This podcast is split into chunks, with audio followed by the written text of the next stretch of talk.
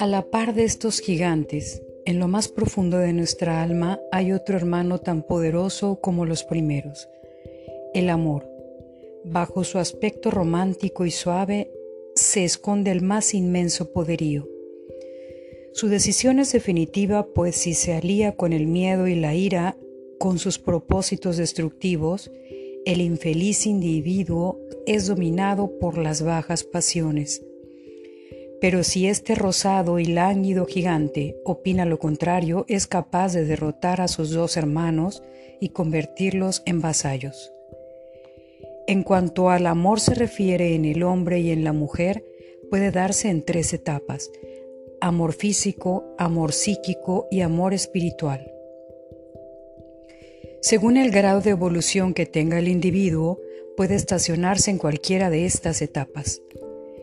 En el amor físico, bien emparejado con la urgencia de satisfacer el instinto sexual, nadie escapa a su propia biología. Y todos, al llegar a determinada edad, tenemos que cumplir esa necesidad física que Dios ha puesto en la creación para que la especie no desaparezca. Los animales tienen su época de celo y una vez que suplen su objetivo reproductor, quedan en un receso un tiempo prudencial que lo marca el propio instinto. Pero el hombre, único animal en la creación, dotado de una inteligencia superior, abusa de ese poder reproductor. Al usarlo como fuente de placer constante, Usa la razón para refinar ese placer y revolcarse en el fango de una pasión amorosa. En esas condiciones el acto sexual normal carece de atractivo. Cuando abusa de él se vuelve insípido. Al llegar a este punto inventa distintas maneras para procurarse ese placer y aparecen las perversiones sexuales.